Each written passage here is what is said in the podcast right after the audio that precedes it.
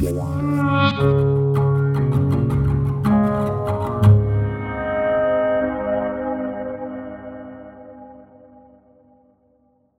this is Materially Speaking, where artists tell their stories through the materials they choose. In this series, we're in a community in northern Italy where artists have been carving marble since Michelangelo first came here 500 years ago to source marble from the local quarries. Artists come not only to benefit from the range of marble available here, but also to work with the exceptionally skilled artisans. With 30 miles north of Pisa, sandwiched between sea and pine forests on one side, and olive groves rising up the hillsides into the Apuan Alps on the other, we're near a town called Pietrasanta, nicknamed Little Athens because of its tradition for carving marble. Today I'm in Studio Sem, founded by master marble carver Sem Ghelardini in the 1950s. In 1963, a papal edict, Vatican II, pretty much put a stop to the carving of ecclesiastical work that sustained the artisans of this area. Sem was one of a few people to have the foresight to invite international artists to come to realise their work here with the help of skilled artisans. Sculptors such as Henry Moore, Georges Henri Adam, Juan Miro, and later on César and Helaine Blumenfeld all came to realise their work at his studio. This was a huge turning point for the type of carving done in this area. Sem's reputation for his passionate support for his artists is continued today by the current studio head, Kira McMartin, and Sem's son, Pierangelo, who lead a tight team of artisans. I'm sitting in the peach orchard behind the studio, overlooking a space where artists can polish their work by hand. Nearby, marble is stored for new projects, and in the background, you can hear the sounds of the busy studio. Today, I'm talking to Eilis O'Connell, an Irish artist who works in many materials, from corten and mirror polished stainless steel to bronze and epoxy resin. She is here because of a particular commission that she wants to create in marble. I'm Eilis O'Connell. I work in Cork in the south of Ireland. I was born in the north of Ireland in Derry in the 50s and then we moved to the south when I was about 10 and I went to a school of art locally in Cork and then I went to our college in Boston then I got um, a fellowship and in the British School at Rome and I stayed in education as long as I could because I knew how difficult it would be to survive as an artist. So it was like a sheltered work- workshop. And what sort of art were you doing? Were you doing uh, painting, drawing? No, well, in Ireland at that point in time in the seventies, there was only one course, and it was to how to, it was to be an art teacher, and uh, so in fact you had to learn everything. It was a very antiquated system, a bit like it was here in Italy. Immediately, I knew I just wanted to always be an artist, and um, but the reality is you, you have to train for something. So I had to train to be a teacher. I did get all my exams because they were practical, which was brilliant. Got all my exams in about the first two years, and then I was free to mess around. And they were changing the course at that point. They'd brought in some teachers from England to modernise the system. So we were open to all these influences like steel, Anthony Caro, like one of our teachers had worked for Brian Neal in London. So there was a connection there already with St. Martin's and all that. So it was steel. My first attraction really was steel. Learning to weld was a thrill. What did you do in steel? What were your first sort of um, pieces? Well, first of all, you have to learn to weld the steel and how to use it. So there's a skill in that. And because it was art college, uh, we were sent to a technical school where they train you to weld like underwater and you know crazy stuff like that or you know they test x-ray the welds and all that so it was really high tech but it was more than what i needed but it was actually great in terms of learning the skill so i was very good at the technical side of it and then i was just like like David Smith in America and Anthony Caro, I used scrap scrap steel. But then later I went to school, I went to um, college in America and then I was exposed to like fiberglass and all different materials like and I discovered Noguchi, people like that and Richard Serra of course. But then I love I just love experimenting as a natural thing. I'm a real messer, you know, I like to see what a material can do and play with it. I didn't want to get pinned down, so I, I branched out from stone, from steel to other materials, bronze and um, resins and all kinds of stuff, really. So, what took you to Boston? Well, you see, in Ireland, there was this great thing of if you're a student, you could get a visa called a J1 visa, and you went every summer to the States, and everybody did this, and you got a gra- you got some money as well to go. So I just went to New York when I was 18 and then I went to Boston and then I went to the Midwest. So every single summer I went abroad and kind of saw as much art as possible, got cra- crappy old jobs. But it was a brilliant experience, you know, it was kind of amazing. Um, so I was very drawn to American artists and just the scale of art, you know, Richard Serra, I mean, the scale of that. So scale has really always been my thing. I'm obsessed with scale, even from when I was very young. Like I make a small thing and I think, God, if it could be as big as the landscaper, you know, because I like to be outside myself. I mean, galleries to me are rooms. You know, they're just internal spaces. So I like to be outside in the air, and the sculptures has to exist like every other thing. It has to just have some sort of relevance to the place, and uh, people have to look after it as well. And it's everybody can see it. It's not like a gallery. And how um, important is it for you to know where it's going to be placed as yeah. as you make it? It's it's really weird that question actually because, like in the past, I have sold pieces to, you know, people, large companies and things, and if you're selling through a dealer, they don't want you to know where it goes, which I find absolutely incredible. They'll do everything to hide where it's going. Because I think the context of where you put a sculpture is so important. That's why I'm drawn to putting a thing outside because I know it's going to be there forever, you know, and hopefully it's going to be maintained. Now, that's another huge issue. People do not maintain sculpture. They think it's it, it cleans itself. Well, actually, it doesn't. It's like every other material in the world. So you have to maintain it. It's my latest bugbear maintenance. No. It's so. Tell me more about maintenance and how one does it and Oh, how you God, get people to. Well, I, when I worked in London, I worked in London for 17 years and I, I worked with good public art agencies and they know about this kind of thing. And so I would write in maintenance contracts into my into the commission and they would too. And everybody would sign it, it would be fine. And the next thing is you'd pass your sculpture and it would be absolutely filthy. Like say something in London where the traffic is dreadful. You know, and I'd go into the building and I'd say, My piece hasn't been maintained, da da da. And I, and I would say it was commissioned by the Contemporary Art Society, and they'd go, Well, it's owned now by some German company, the building's been sold, you know. So it's all that sort of stuff, you know. So, like, I can't go around every piece and clean it myself. How about other materials that you've worked with? Let's because Bronze, the bronze is the biggest issue because, well, the patinas are very good if they're kept properly. You know, Henry Moore's in London, they're washed every six weeks and cleaned every, you know. And I have a piece in Newcastle which is uh, mirror polished stainless steel and they clean it every two weeks. One of the things in commissions is maintenance free material. And I have to immediately say, no such thing, sorry guys. You know, actually, the most maintenance free is mirror polished stainless steel because you still see the you know it's eh, like it just gets dirty it's you know it's not whereas a patina say if a bird poos in a patina it starts to eat into the bronze it etches it and it goes lime green you know so. Does that to my Yeah. car. yeah and yeah i mean if you think of it a car you leave your car unwashed even for six months it's hideous. It's the same with sculpture but why don't people get that? And think about they're going to have to t- if they if they own it they have to be responsible and and clean it. So that's a, i'm really particular about that. Another question that I um, has come up a couple of times is um, both functionality and artistically of bases. So, Oh, yeah, like, you know, is it high enough that kids can't climb on it? Or that's a huge issue so, Uh, what's what's your take on bases? Well, Do you have okay, a- I spent my entire life resisting the plinth. The plinth is, to me, it separated a person from the from this piece of sculpture. It was like, I'm up in a plinth. I'm really different, you know. So all my life, I've liked things lying down the ground, but actually, it's not very practical.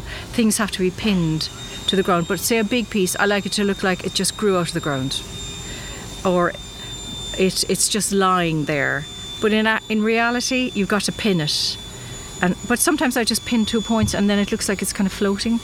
And I make the plinth myself; it becomes part of the piece, so it's just like the ground. When they're above human height, they're some they're, they're saying something completely different. You know, like monumental sculpture.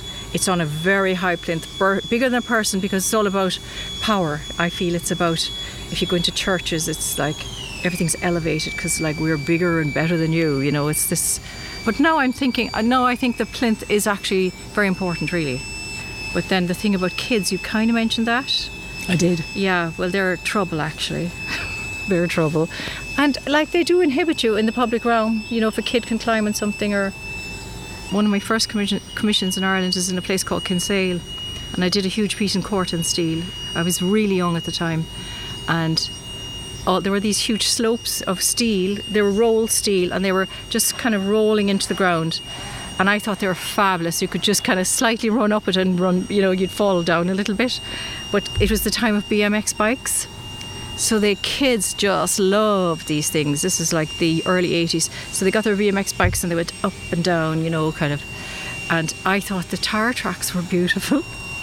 I thought they were like drawings. This was like the public drawing of my piece. Layers of rubber on the Corten were absolutely gorgeous.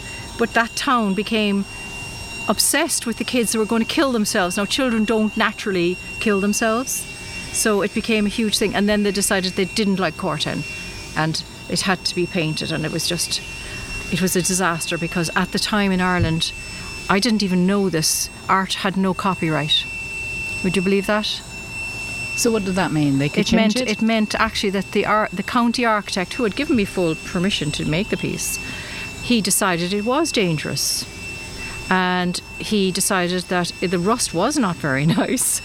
he and he what he did was at the end of the slopes he put in ponds, ponds of water. I was I just like I just cried. It was just awful.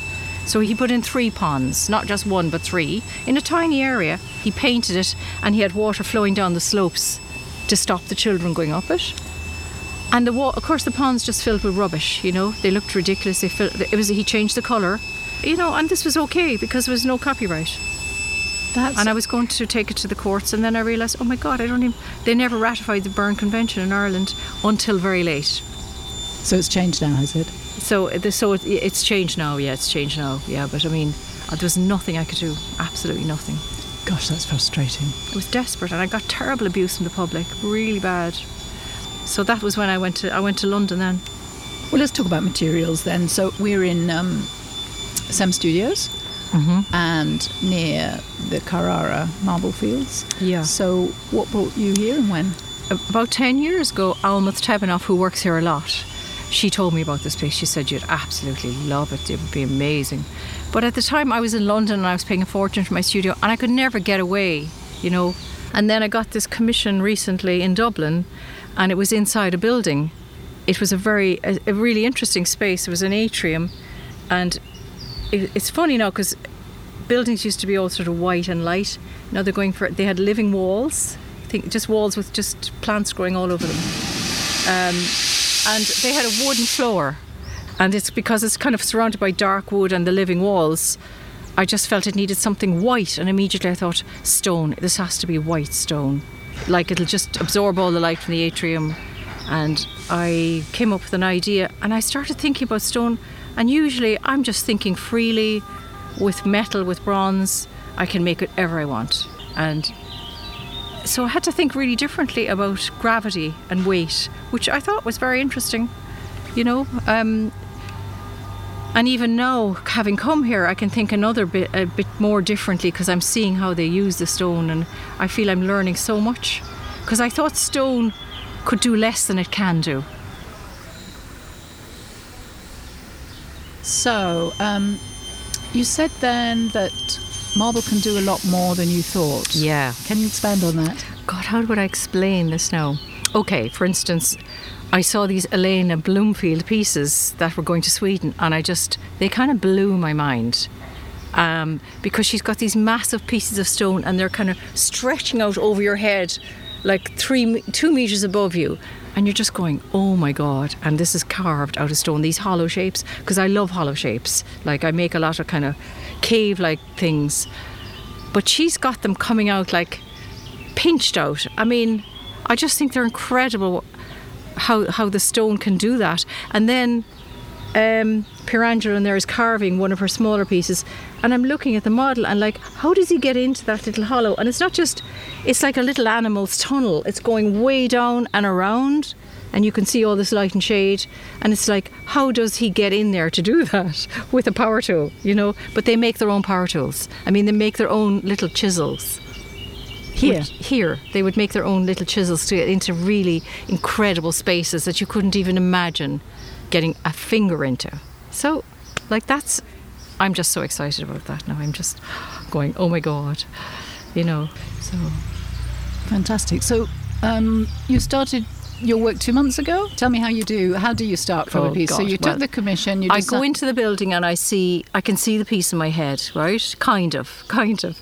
I have the concept and I have this, the idea.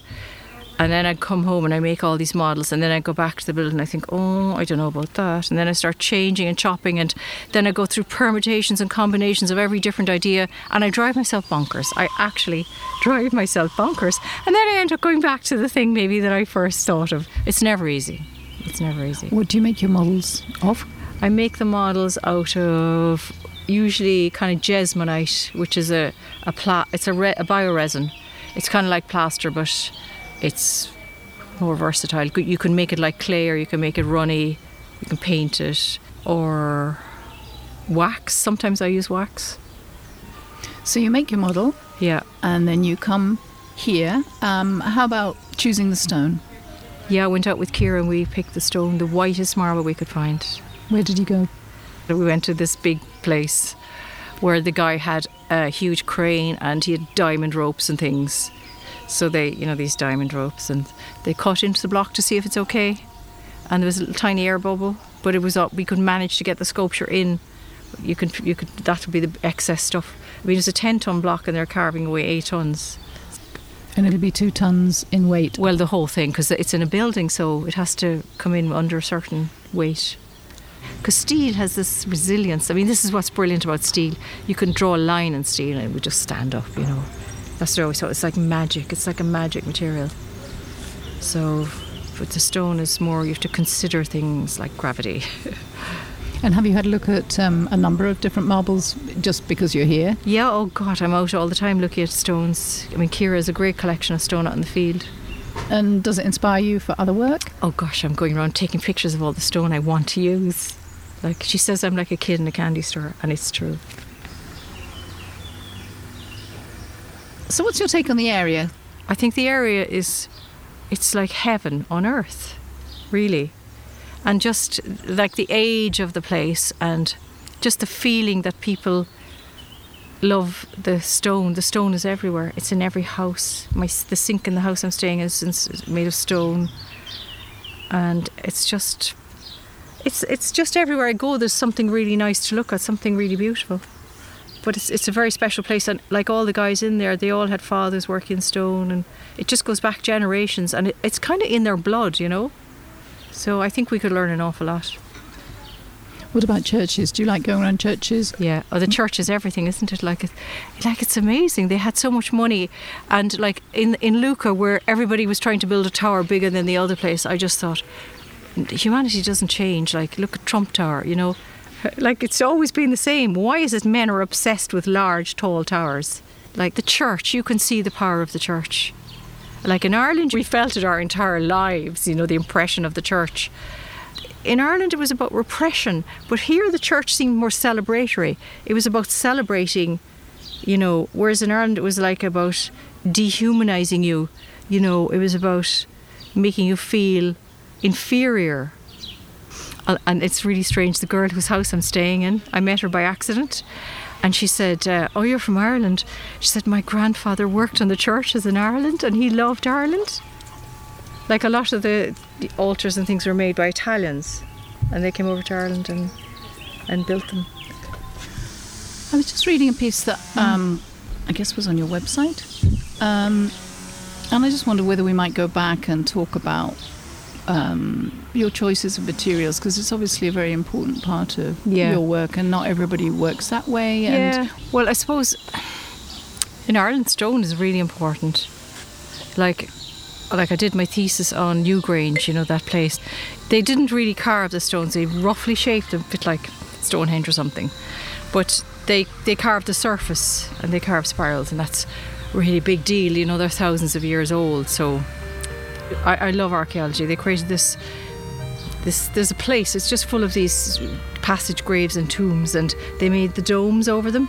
But this one Newgrange it's you go down into the passage and it's a cruciform shape it's before christianity. And in the middle of it there's kind of a rough stone bowl. And and just at the entrance there's a little slit made with just two stones And on the, the shortest day of the year, the 21st of September, the sun at sunrise goes right through that slit and shines into the centre of this bowl.